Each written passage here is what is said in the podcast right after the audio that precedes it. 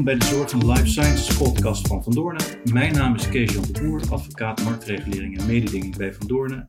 Tegenover mij zit op anderhalve meter afstand Willemien Kieschot, advocaat en hoofd van ons Zorg en Life Sciences team. En vandaag een bijzondere aflevering in tijden van corona. We gaan stilstaan bij de vraag hoe de zorg er eind 2020 uit zal zien. En daarvoor hebben wij een bijzondere gast aan tafel. En Eveneens op anderhalve meter van mij in de studio aangeschoven is professor Dr. Mark Kramer, internist, hematoloog en lid van de Raad van Bestuur van Amsterdam UMC. Welkom. Dankjewel. Uh, Mark, je hebt een heftige tijd achter de rug, denk ik. Ja. Hoe heb je die nu al, nu al saai begint te worden. Dat zal ik zo uitleggen, maar het was heftig in het begin. Uh, eind december de eerste mededelingen over een raadselachtig virus in China. En uh, de aankondiging van de eerste patiënt uh, in Nederland eind uh, februari. En dat was natuurlijk wel bijzonder. Het was een patiënt die werd in Tilburg opgenomen. En die had contacten gehad in Noord-Italië. Maar de tweede patiënt, de tweede patiënt, die was een medewerker van mijn eigen ziekenhuis. En hoe ging dat dan? Nou, die vrouw die was teruggekomen van vakantie ook in Noord-Italië. Die voelde zich ziek. En die kwam op haar werk en de collega's zeiden van, joh, het is toch, je bent hartstikke ziek. Ga naar huis, want dit is niet goed. En omdat toch de eerste bericht al doorcijpelde en er iemand zo verstandig was om ook aan corona, COVID-19 te denken, hebben ze gezegd, zou je geen contact opnemen met je bedrijfsarts? Met onze bedrijfsarts. Heeft ze gedaan. En tegen alle dan bestaande protocollen in is er bij ons in Amsterdam UMC is er getest. En was positief. Ja, vanaf dat moment wisten we zelf al van dit is serieus. Hier moeten we nu aan de bak om ons te gaan, uh, gaan voorbereiden. Ja, het, is, het is bijzonder dat er zoveel flexibiliteit is. Dus in die zin is dat, dat, iets dat is positiefs, toch? Dat is iets hartstikke Dat is prachtig. Ja, en heb je een andere misschien, hè, want er is natuurlijk ook heel veel positiviteit geweest. Hè, wordt geapplaudisseerd van de medewerkers. Maar is er nog steeds. Wat, wat blijft jou daar het meeste bij? Als nou, positieve? Ik ben zelf niet zo'n. Uh, ik, zelf, ik voel me gegeneerd als, er, als ik hè, de gast op ga en dan mensen staan massaal te klappen voor de helden in de zorg. Want we doen gewoon ons werk. Het is wel onder bijzondere omstandigheden, maar er zijn er zijn meer mensen die onder bijzondere omstandigheden uh, topprestaties leveren. Wel goed dat er heel veel aandacht is voor het verpleegkundig vak. Want die hebben natuurlijk toch in de afgelopen, wat is het, 10, 12 weken een enorme topprestatie geleverd. Uh, door gewoon 7 keer 24 uur er te zijn, te staan, geen vakantie op te nemen. van grote flexibiliteit getoond. En hebben daardoor ook gelukkig positieve aandacht gekregen. Maar dat moet wel blijven. En het betekent ook dat deze crisis laat zien dat we daar hè, dat we een capaciteitsgebrek hebben. We hebben te weinig verpleegkundigen in Nederland. Wat het nu wel duidelijk maakt, is dat de buffercapaciteit in ziekenhuizen, voor de bufferklinische capaciteit, of dat nou intensive care is, of, of gewoon bedden waarop patiënten kunnen worden. Het gaat niet om bedden. We praten altijd in bedden, maar je moet praten. Hoeveel verpleegkundigen heb je om verzorging te kunnen geven aan patiënten? En, en dan een bruggetje naar het, het einde van dit jaar.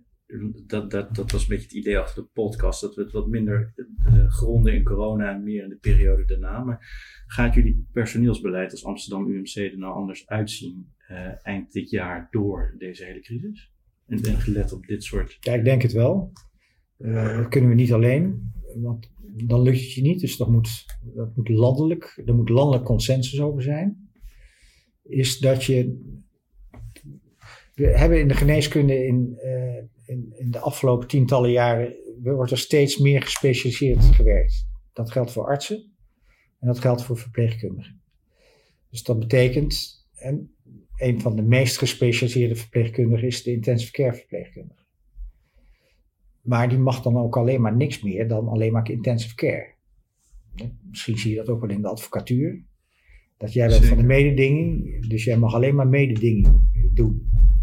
Dat is sinds een jaar zeker ingevoerd, dus ja, ja dat klopt. Hè, dus als er eens een lekkere echtscheiding langskomt, dan, eh, dan mag dat niet.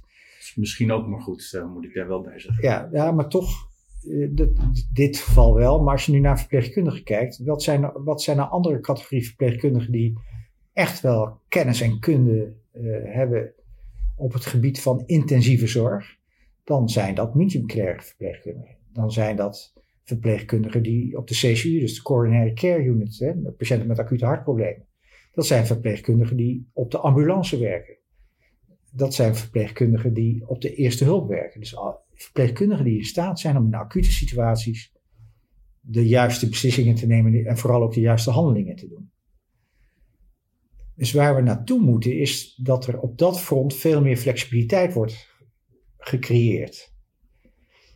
Dus als je moet opschalen op de intensive care, dat je een flexibele schil hebt van verpleegkundigen hè, die ook competenties hebben opgebouwd in, op dit domein, maar ergens anders werken. En dan bijvoorbeeld tijdelijk ingezet kunnen worden om op die intensive care de capaciteit uit te kunnen breiden. Maar zou, dat, is dat dan ook een pleidooi om die, die superspecialisatie, hè, die verpleegkundigen, maar ook artsen de afgelopen nou ja, twee decennia hebben gemaakt, om dat misschien een beetje ongedaan te maken en na te denken over een meer flexibele manier van opleiden? Ja, en uh, wat, wat, dat zie je wel in Nederland in de afgelopen tijd, is dat de kwaliteitsstandaarden, de werkstandaarden dan zo hoog worden ingezet, dat als je de kwalificaties niet strikt hebt, hè, wat er verbonden, wat geëist werd van die opleiding, dan mag je daar niet werken. En dat moet dat moet misschien wat anders. Misschien, dat moet anders. Dat moet anders. Maar dat is een groot strijdpunt. Want die flexibilisering van de inzet van verpleegkundigen. Uh, en met een onderscheid in competenties, dus ook een onderscheid uh, in wat je mag. Ook een onderscheid ongetwijfeld, hè, dat zit eraan vast, in honorering. Dat is vorig jaar een heel belangrijk strijdpunt geweest. Uh, waarbij die flexibilisering door de beroepsgroep, de verpleegkundige beroepsgroep, eh, de acties die daarvoor zijn geweest, ja, zijn is tegengehouden. Doe je dan ook op de discussie over HBO 3 en HBO 4? Bijvoorbeeld, ja. ja. Maar je moet je wel realiseren uh, dat een, een, een gediplomeerd IC-verpleegkundige met werkervaring, hè, dus gewoon een ervaren IC-verpleegkundige, zit in dezelfde salarisschaal als een beginnend leraar of lerares in het basisonderwijs. En daar wringt het dus ook, want dat weten een heleboel mensen niet. Ja, als je als verpleegkundige nachtdiensten doet, dan verdien je beter. Maar dan doe je, werk je wel in de nacht. Ja. Dus daardoor lijkt het alsof ze meer verdienen. Maar als je naar het basissalaris kijkt, ja, dan zit daar al een verschil in, eh, wat ik niet uit, eh, uitlegbaar vind. Het is wel grappig dat jij zegt hè, dat het gaat uiteindelijk niet om bedden, maar om, om verpleegkundigen ik merkte dat ik thuis daar een discussie over kreeg en het aan mijn eigen man niet uitgelegd kreeg. En die zei, maar dat is toch onbegrijpelijk? Wat moeten we doen om te zorgen dat er wel voldoende verpleegkundigen komen? En dat ging dan niet eens zozeer alleen over de COVID-zorg, maar gewoon in het algemeen. Ik zei, we hebben al een groot probleem in de zorg. En dat probleem, dat krijgen we niet zo makkelijk opgelost. En dat krijg ik niet uitgelegd. Waarom we dat met z'n allen in een land als Nederland niet kunnen oplossen. Dat heeft met de aantrekkelijkheid van het vak te maken. Dat heeft ongetwijfeld ook te maken met de economische omstandigheden. Als het heel erg goed gaat. Ja, dit is een beroep waar gewoon heel hard gewerkt wordt en gewerkt moet worden. Nachtdiensten, eh, nou, zo kan ik er nog een paar noemen. En dat is dan niet direct aantrekkelijk uh, in relatie bijvoorbeeld tot de beloning die ervoor staat. Als dat op andere plekken makkelijk ook kan worden verdiend, dan zijn er mensen die uitstromen naar die andere plekken. Ja. Ja. ja. ja. Zou in dat opzicht een bijkomend ja, voordeel, mag ik het niet noemen, maar effect van uh, de coronacrisis kunnen zijn dat het personeelsprobleem in de zorg kleiner wordt? Ja, dat hoop ik. Ik denk dat dit wel heel erg goed is voor, uh, geweest voor een imagoverbetering van het vak. En punt twee, ja, daar hoef je niet voor gestudeerd te hebben. Het zal economisch de komende tijd echt een stuk lastiger zijn dan het was. En we zien altijd dat in economisch lastige omstandigheden uh, de zekerheid die de zorg, uh, een beroep in de zorg uh, biedt, dat die zekerheid maakt dat er meer mensen komen werken. Maar kenmerk van economische verslechterde omstandigheden is natuurlijk ook dat er minder geld is om in de zorg te besteden. Ja. Hoe kijk jij daarnaar? Ja, maar toch zul je daar dan, eh, zullen daar dan toch fundamentele keuzes in gemaakt moeten worden. Wat, wat deze crisis laat zien, is dat we in Nederland, één, is super efficiënt werken.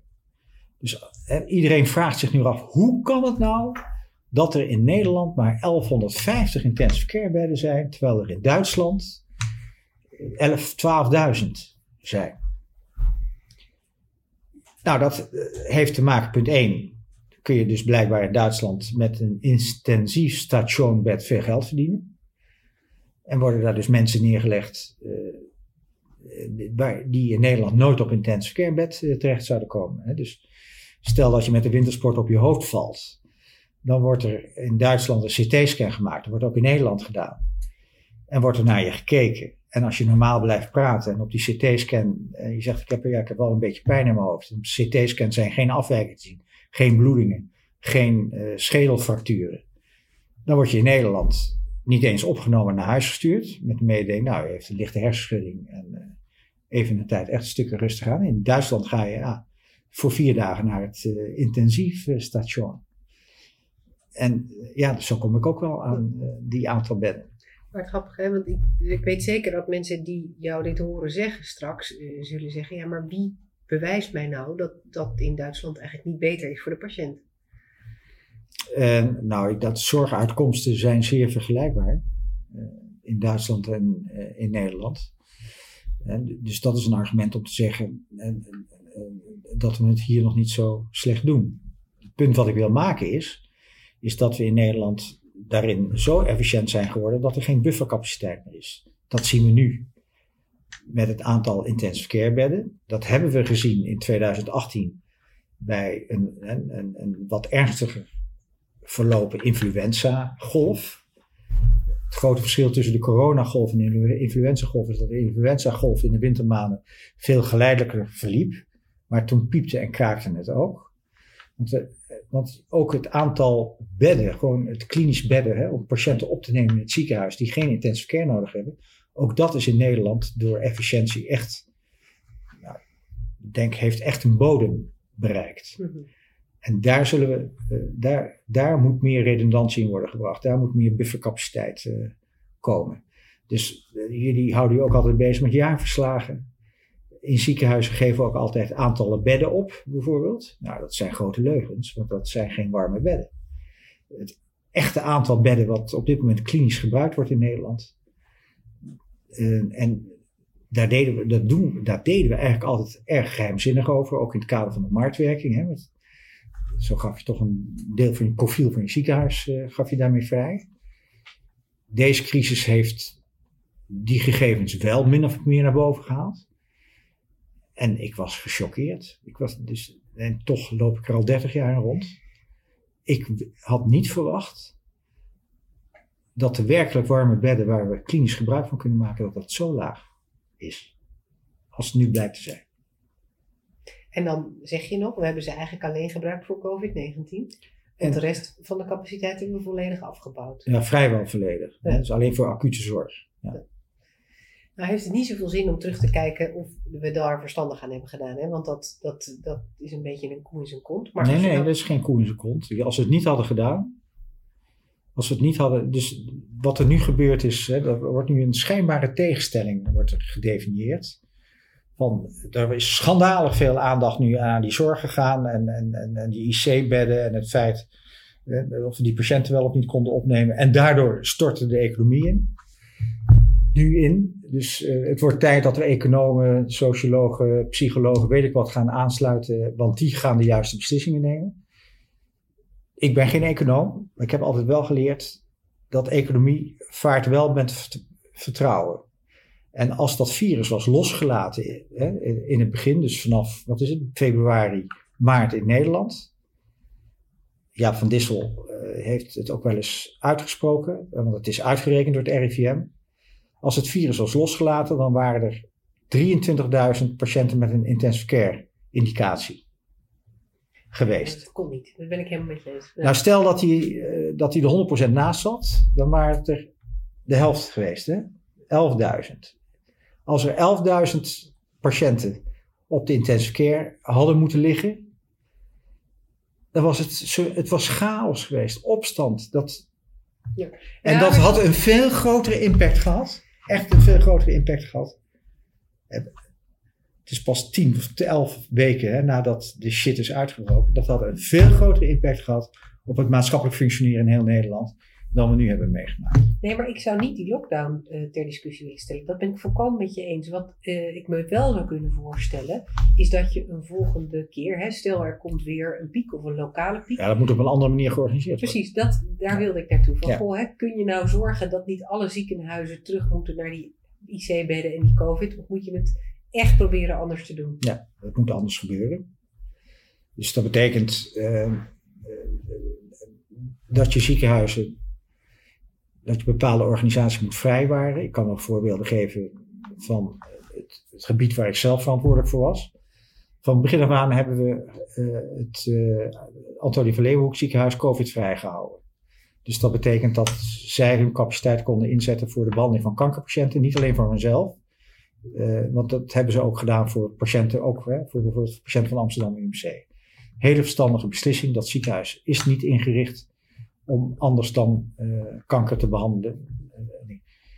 Als je nu kijkt naar de kleinste ziekenhuis in Groot Amsterdam, dan zijn, is dat Bovenij en Amsterdam ziekenhuis, die voor een relatief heel klein aantal patiënten volledig zijn van lam gelegd. Ook dat is dus helemaal niet, dat moet je gewoon niet willen. Dus die ziekenhuizen moet je vrijwaren bij een volgende opschaling, zodat ze normale patiënten kunnen opvangen, terwijl de grotere zich verantwoordelijk voelen voor de opvang van, van patiënten met COVID-19-infecties. Nou, voor Groot Amsterdam betekent dat dat, dat uh, Amsterdam UMC en OVG is. En dan zul je het op zo'n manier moeten doen dat je niet meteen alle OK-capaciteit ook af moet bouwen, omdat je alle personeel wat op OK werkt, ook moet inzetten om die intensive cares op te kunnen schalen. En daar zijn we nu hard mee bezig, om, uh, om te kijken hoe we dat uh, zo, zo goed en zo best mogelijk kunnen organiseren. Zouden jullie ook proberen nog een splitsing te maken tussen jullie eigen twee locaties? De volgende keer? Ja, het OVG heeft dat wel gedaan. Uh, het OVG heeft één kant geprobeerd zo goed mogelijk COVID vrij te houden. Uh, als het echt weer een je moet je wel realiseren dat de klinische capaciteit van Amsterdam UMC is zo groot. Uh, dat we ongeveer een derde van uh, die hele COVID-zorg van het grote Amsterdam, Noord-Holland en Flevoland hebben geleverd. We hebben op Amsterdam UMC het hoogste aantal intensive care patiënten met COVID-19-infecties gehad. Hè? Dus dat waren op het hoogtepunt, precies zijn 79. Er is geen ander ziekenhuis in Nederland geweest die zoveel. en dat lukt op dit moment, in de huidige constellatie, lukt dat alleen maar op twee locaties. Dat lukt niet op één locatie.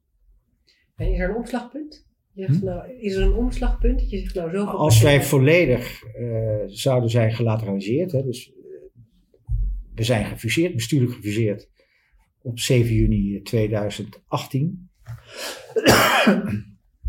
en we zijn stapsgewijs zijn we uh, functies aan het concentreren, groepen bij elkaar brengen. Dat is een proces van jaren. Als dat proces verder was geweest dan het nu is, dan zou dat kunnen. Uh, maar zover zijn we nog niet. Um, ja, even een ander onderwerp. Hè? Want vorige week kwam er een rapport van Gupta uit, onder andere in samenwerking met de NVVC, dat er behoorlijk wat uh, levensjaren verloren gaan, omdat er cardiologie of cardiologische zorg wordt uitgesteld. Heb je nou het idee dat we dat gaan inhalen? Dat er een kans is om dat goed te gaan maken het komende half jaar? Dat zijn twee vragen in één. Je zegt één, een analyse. Ja? Waarin gesteld wordt dat. Dat stel ik ter discussie. Mm, okay. En twee, de uitgestelde vraag, halen we dat in? Laat ik met het laatste beginnen.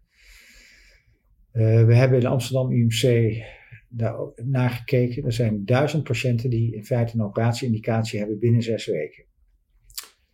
Uh, dat is dus een geweldige opgave uh, om dat binnen zes weken in te lopen. Of ik denk zelf niet dat we dat volledig zullen halen, maar we zijn wel met een maximale inzet bezig om dat te bereiken. Op dit moment hebben we, terwijl die OK-capaciteit terug was naar alleen maar spoedzorg. Normaliter hebben we 30, 40 OK's eh, open per dag door de week. Dat was in de periode van de maximale afschaling, waar dat 4, 5 OK's. Hè. Dus eh, dat zijn er, even om een idee te krijgen van de getallen. Nu zitten we weer op 80% van die oude capaciteit. Dus er wordt nu weer vol geopereerd, gelukkig. Uh, nee, we halen niet alles in. Uh, maar alles wat relatief wat spoed en relatieve spoed is, daar is volle aandacht voor. En daar gaan we het een heel stuk redden. Ja. Nu naar die cardiologen. Die cardiologen die waren in het begin al op de, op de trom aan het roffelen. Hè. Maakten zich over van alles grote zorgen. Dat deels ook terechte zorgen. Maar elk onderdeel van de geneeskunde had die zorgen kunnen uitspreken. En dan nu hun analyse van vorige week. Dat hebben ze gedaan met Gupta. Het is betaald door Medtronic. En uh, nou, dan hoor je mijn aarzeling al. Dat vind ik buitengewoon onverstandig. Want dan zit er dus ook een andere incentive achter. Dat had je nooit moeten doen. En als je dan in detail naar die analyse kijkt, dan hebben ze eigenlijk een hele platte berekening gemaakt ja, het is teruggelopen met 40% en die terugloop of 60%. En dat uh, gaan we dan, uh, dat rekenen we in één keer door naar verloren levensjaar. Wat ze niet hebben meegenomen is dat de, de cardiologische spoedzorg is gewoon doorgegaan. Dat niet elke patiënt zich gemeld heeft, dat is natuurlijk zo. Maar de spoedzorg is gewoon doorgegaan. Patiënten hebben medicijnen doorgeslikt. Zo kan ik er nog met een aantal komen. Dus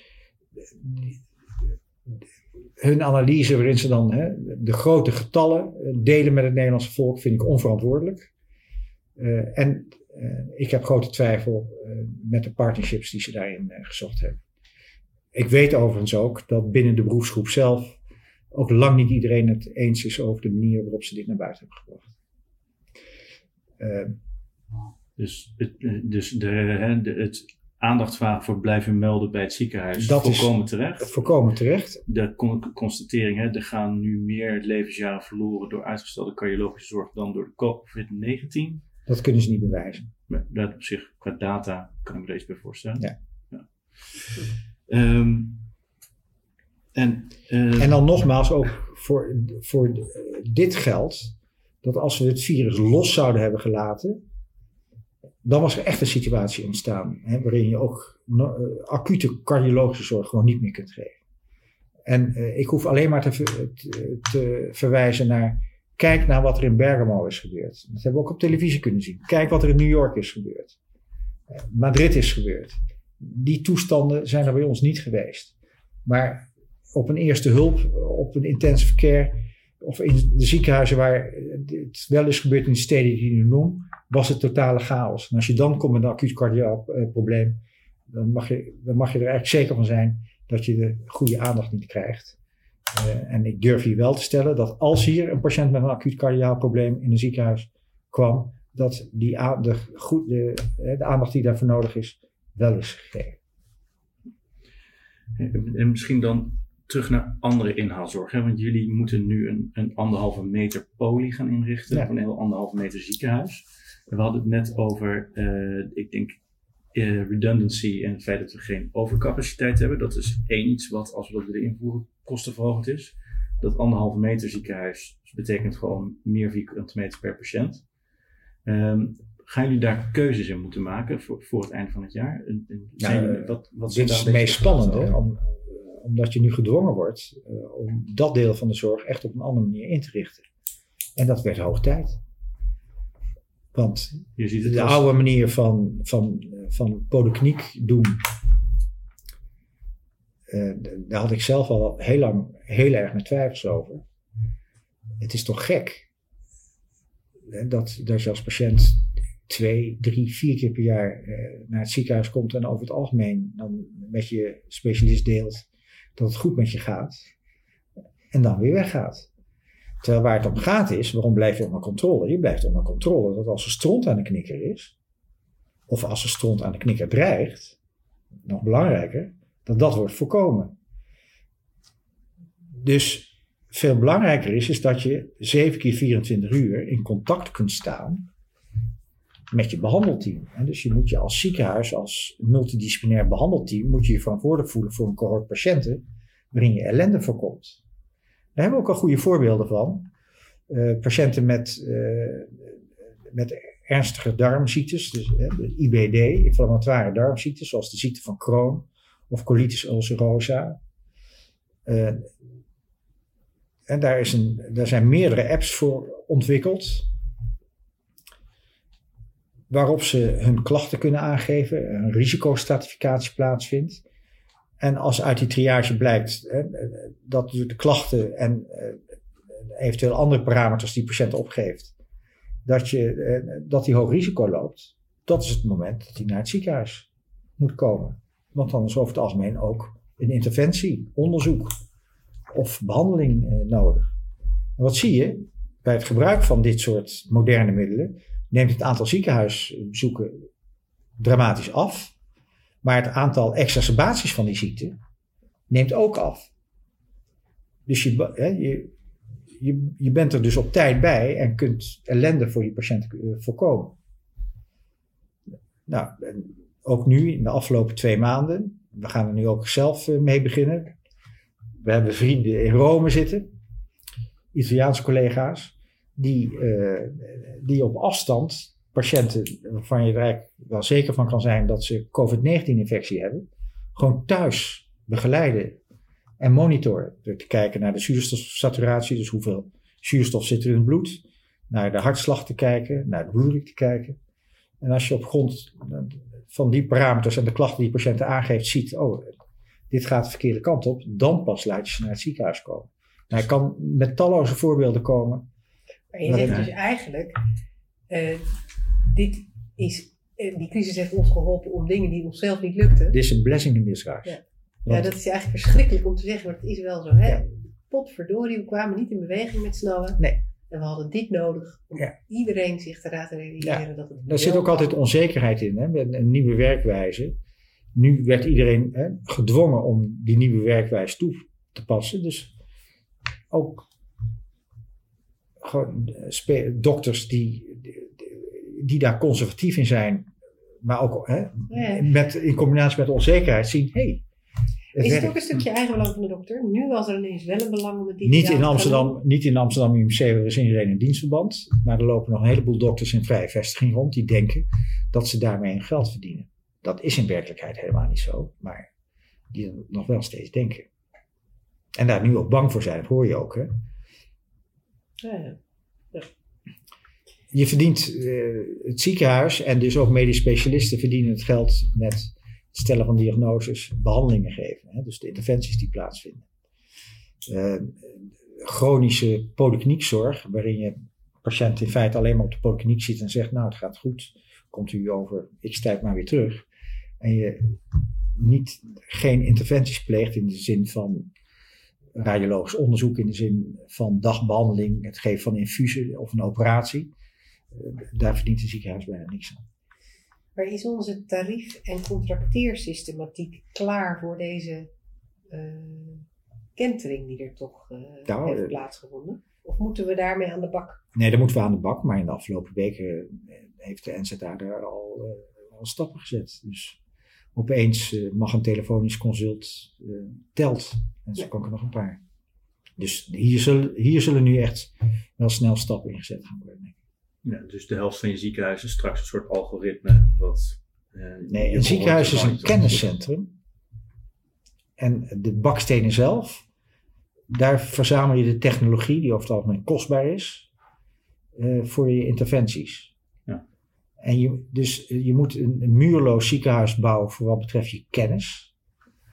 Uh, dat, en, en, dat moet je echt, dat kun je echt ook op een heel andere manier organiseren. Dus die chronische zorg moet echt op een heel andere manier georganiseerd worden. Nou, wij werken samen met een partner die daar veel flexibeler in is. Uh, en op afstand al, nou, misschien heb je wel zo'n project Hartwacht uh, gehoord. Dus. Op afstand, dat is van, van Cardiologie Centra Nederland. Amsterdam UMC is zo groot, zo log dat daar dit soort spontane innovaties veel meer tijd nodig hebben om tot wasdom te komen. Terwijl dit soort partners. Hetzelfde zag je ook nu weer in, de, in deze uh, coronacrisis. Met de corona-app van het OVG samen met uh, Lucie. Ja. Een fantastische prestatie. Neem een petje vooraf. Uh, maar je ziet, je hebt een Lucie met Daan Domen nodig. Uh, met een, een ziekenhuisorganisatie, Maries van der Bos, die zegt: Ik geloof erin, we doen het gewoon. En wat hebben ze gedaan? De app geïntroduceerd. Ze hebben een zenuwcentrum in hele korte tijd op de OVG gebouwd. En het werkt. Ja, maak je je nou zorgen dat je aan het einde van het jaar dit nog uitgelegd gaat krijgen aan de zorgverzekeraars? Dus nou, tot nu toe vind ik dat ze heel erg constructief uh, meewerken. Ik heb wel begrepen dat onder zorgverzekeraars zelf uh, veel oneenigheid is. Dus uh, waar degene met wie wij erover spreken uh, en met wie gaat, het, gaat het gewoon goed. En nou, ik mocht, ik had het voorrecht vorige week aan, geïnterviewd te worden door het Financieel Dagblad. Daar heb ik dat ook gezegd. Maar er stond een kadertje, als ook de, de, CFO van het ziekenhuis Leeuwarden geïnterviewd. Ja, die, dat was een azijnplasser, die, die, die had daar de grootste zorgen over. Ja, wij staan daar een stuk uh, ontspannender in. We denken dat we met die ziektekostenverzekeraars wel uit gaan komen. Ja, maar zeg je dat over dit jaar of zeg je dat ook eigenlijk al over volgend jaar? Of nou, dit jaar. Spannend? Nee, volgend jaar zal het spannender zijn. Uh, wat sowieso natuurlijk spanning gaat geven, is, is die economie. En uh, we horen nu uh, tot en met minister Hoekstra zeggen van nee, er hoeft niet bezuinigd te worden, want we hebben genoeg vlees aan de, op de botten. Of vet op de bot, wat is het? Maar we weten nog niet hoe diep de recessie zal zijn. En daar zal het van afhangen. Wat de ruimte, kijk, het, in het regeerakkoord stond 0% groei vanaf volgend jaar voor, voor ziekenhuizen. Nou dat kun je op je buik schrijven natuurlijk. Dat halen we niet. Nee, zeker niet als we overcapaciteit moeten gaan inbouwen en een ziekenhuis op anderhalve meter ja. moeten gaan inrichten. Ja. ja. Nou, die anderhalve meter eh, voor die polyklinieken uh, zie ik dus echt mogelijkheden voor nieuwe werkwijzes. Waardoor je die fysieke capaciteit, gewoon het, het aantal patiënten wat naar het, het, ziekenhuisgebouw moet komen om te zorg te krijgen, dat kan echt drastisch verminderen. Als je kijkt naar de fysieke capaciteit in het ziekenhuis, waarvoor, eh, dan heb ik het over klinische capaciteit. Gewoon als je echt ziek bent of echt behandeld moet worden, geopereerd moet worden. En de intensive care, ja, daar zal een uitbreiding van capaciteit moeten komen. Dus er ligt ook echt een belangrijke verantwoordelijkheid bij ziekenhuisorganisaties zelf. We zullen ons anders moeten organiseren. Je zult de crisis moeten benutten ten volle door door te pakken. En als we daarin gesteund worden in de zin dat, hè, dat we die buffercapaciteit klinisch kunnen uitbreiden, uh, dan hebben wij de verplichting om dat andere deel, die polyklinische zorg, echt op een andere manier in te richten. Misschien nog even één ander onderwerp gelet op de tijd. Even door kijk je naar de komende anderhalf jaar. Vaccin, nog niet in zicht. Gaat, uh, zeggen de meesten, echt nog wel anderhalf jaar duren voordat we daar uh, op grote schaal wat mee kunnen. Wat is jouw visie? Moeten we nu langzamerhand toch een beetje gaan denken aan het kweken van groepsimmuniteit? Of moeten we zo voorzichtig als we nu bezig zijn door? Nou, we zijn natuurlijk bezig om groepsimmuniteit te kweken onder gecontroleerde omstandigheden. Dat duurt het nog wel een hele tijd, maar dat is niet anders. Dus, uh, dus door Amerikaanse wetenschappers uh, zijn er drie wel geloofwaardige scenario's beschreven. We hebben nu een piek gehad en het blijft doorsudderen. Maar dan nog steeds, uh, als dat, dit het sudderen is wat we nu hebben, dan wordt bijvoorbeeld een derde van de IC-capaciteit van Amsterdam UMC nu door COVID bezet. Dat is te doen, maar het is wel een derde van je capaciteit. Dat was het daarvoor niet. Hè? Geef maar even het voorbeeld. Maar is dat heel veel anders dan, dan een winterse griep? Dat is anders dan een winterse griep, ja. ja. Er wordt nu een groter beslag gelegd ja. Door dit COVID-19-virus. Een ander scenario is dat het nu afvlakt en we krijgen een tweede echte piek eh, in de herfst- en wintermaanden. En een derde is.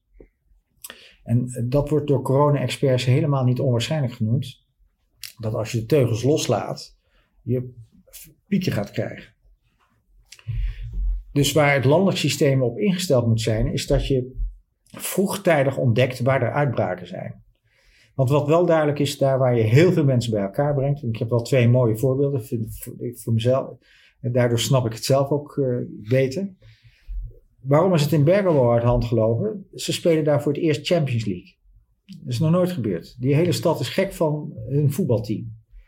De kwartfinales, werden, of wat is het, achtste finales, werden gespeeld. Niet in het stadion in Bergamo, daar kunnen er veel te weinig in. Is naar Milaan verplaatst. Een derde van het aantal inwoners van Bergamo heeft in Milaan in San Siro gezeten toen ze tegen Valencia speelden. Bam! Heeft het gedaan. En die Spanjaarden zijn teruggegaan en Valencia die precies hetzelfde. Bam heeft het gedaan. Ander mooi voorbeeld, er is dit jaar maar één uh, of Johannes Passion uitgevoerd. Dat is begin maart geweest in Amsterdam. Een koor van 130 leden. Hè, het Amsterdamse toonkoor is geloof ik. Van 130 leden, 100 leden hebben COVID-19-infectie gekregen. Ja, dus dat, is, dat is je belangrijkste win. Als je dat ja, ik fiets elke dag naar uh, Amsterdam, naar of VUMC of AMC. Als ik naar VUMC, dan ga ik altijd door het Vondelpark. Nou, ik heb nu in weken, zie ik wat er gebeurt in dat Vondelpark. dat belooft uh, niet veel goeds. Nou, had je dat niet ook al verwacht na het paasweekend, waarbij iedereen al op het strand zat en de bossen in was getrokken? Of is mhm. dat, uh, zijn we nu echt wel weer een stap verder? Nee, we zijn nu wel weer een stap verder, denk ik. En uh, dus als je het scenario krijgt dat je steeds, hè, de lockdown, het wordt, en steeds als het versoepeld wordt, boem, zie je uitbraken. Dan moeten we in Nederland een systeem hebben. En die uitbraken zijn lokaal, dat we zo snel mogelijk het eh, kunnen detecteren en dan testen. Testen, testen, testen. En degenen die positief zijn, de families, in quarantaine. En hoe denk jij over de gedachte om een knip te leggen uh, en een verschil te maken tussen leeftijdscategorieën? Nou, je moet daarmee, er zijn, leeftijd is niet de enige. Uh, dan heb je het, leeftijd is natuurlijk niet het enige criterium. Je moet kijken naar wat iemands medische voorgeschiedenis is. En uh, punt 1, als je heel erg kwetsbaar bent, ja, dan moet je nu toch vooral thuis zijn. Als je naar buiten gaat, uh, ook zorgen dat je niet in moeilijk, hè, dat je niet in contact kunt komen met mensen die potentieel het virus kunnen overdragen. Maar voor jongere mensen kun je wat dat betreft natuurlijk liberaler zijn. Ook omdat we zien uh, dat daar de infectie uh, of symptoomloos of met griepachtige verschijnselen over het algemeen niet ernstig verloopt. Uh, je krijgt natuurlijk altijd wel als samenleving de meest dramatische gevallen dan weer gepresenteerd van jonge mensen die komen te overlijden. Maar dat is tijdens het normale influenza griepseizoen ook altijd zo. Ja. En, uh, ja. Maar hè, jij zegt eh, je moet kijken naar de combinatie, maar uh, mijn kerngezonde 82-jarige moeder kan toch beter een beetje voorzichtiger doen dan ik. Dat is toch wel de gedachte. Ja, ja dat is zeker zo. Maar uh, laat wel duidelijk zijn dat uh, als je de 60 gepasseerd bent, ja, het, gaat, het is gradueel. Maar als je de 60, zeker als je de 70 gepasseerd bent, dan, kun je, loop, je dan loop je echt een risico als je geïnfecteerd wordt met het virus. En als dat in combinatie is met een aantal ziektes, uh, nou ja, je kent ze allemaal, diabetes, hoge bloeddruk, metabol syndroom, hè, dat heeft ook vaak met elkaar te maken. Uh, dan, dan kan dat risico ook zo hoog zijn dat je eraan komt te overlijden als je op de intensive care terechtkomt. En dat zien we, daarin onderscheidt Nederland zich echt van Duitsland, van de mediterrane landen. Hier heeft echt wel triage plaatsgevonden. Dus je ziet in Nederland dat, uh, als je dan kijkt naar de leeftijds opbouw van patiënten die op de intensive care zijn terechtgekomen, die is anders dan in Italië.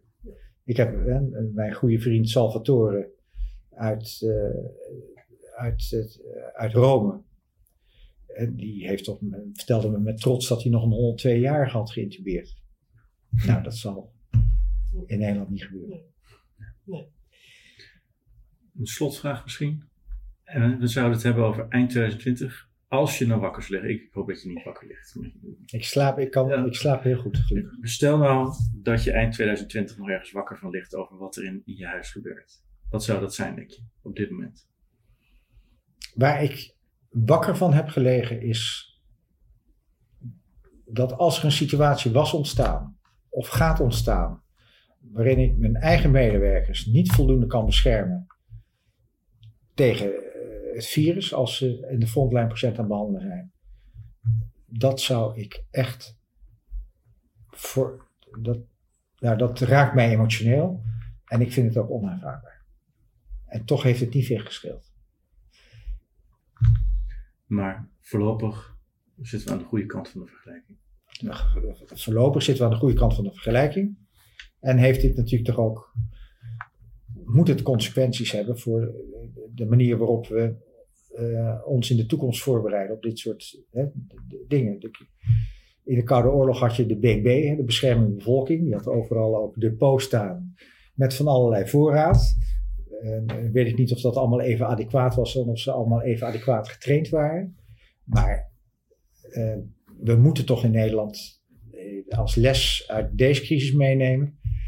Dat het toch wel heel erg verstandig is dat je ook in Europa een infrastructuur hebt die goedkope medicijnen kan maken. Dan heb ik het niet alleen over COVID, maar dan heb ik het over gewoon de medicijnproductie die nu volledig afhankelijk is van wat er in China en wat er in India gebeurt. Dus kan ik nog een aantal voorbeelden geven.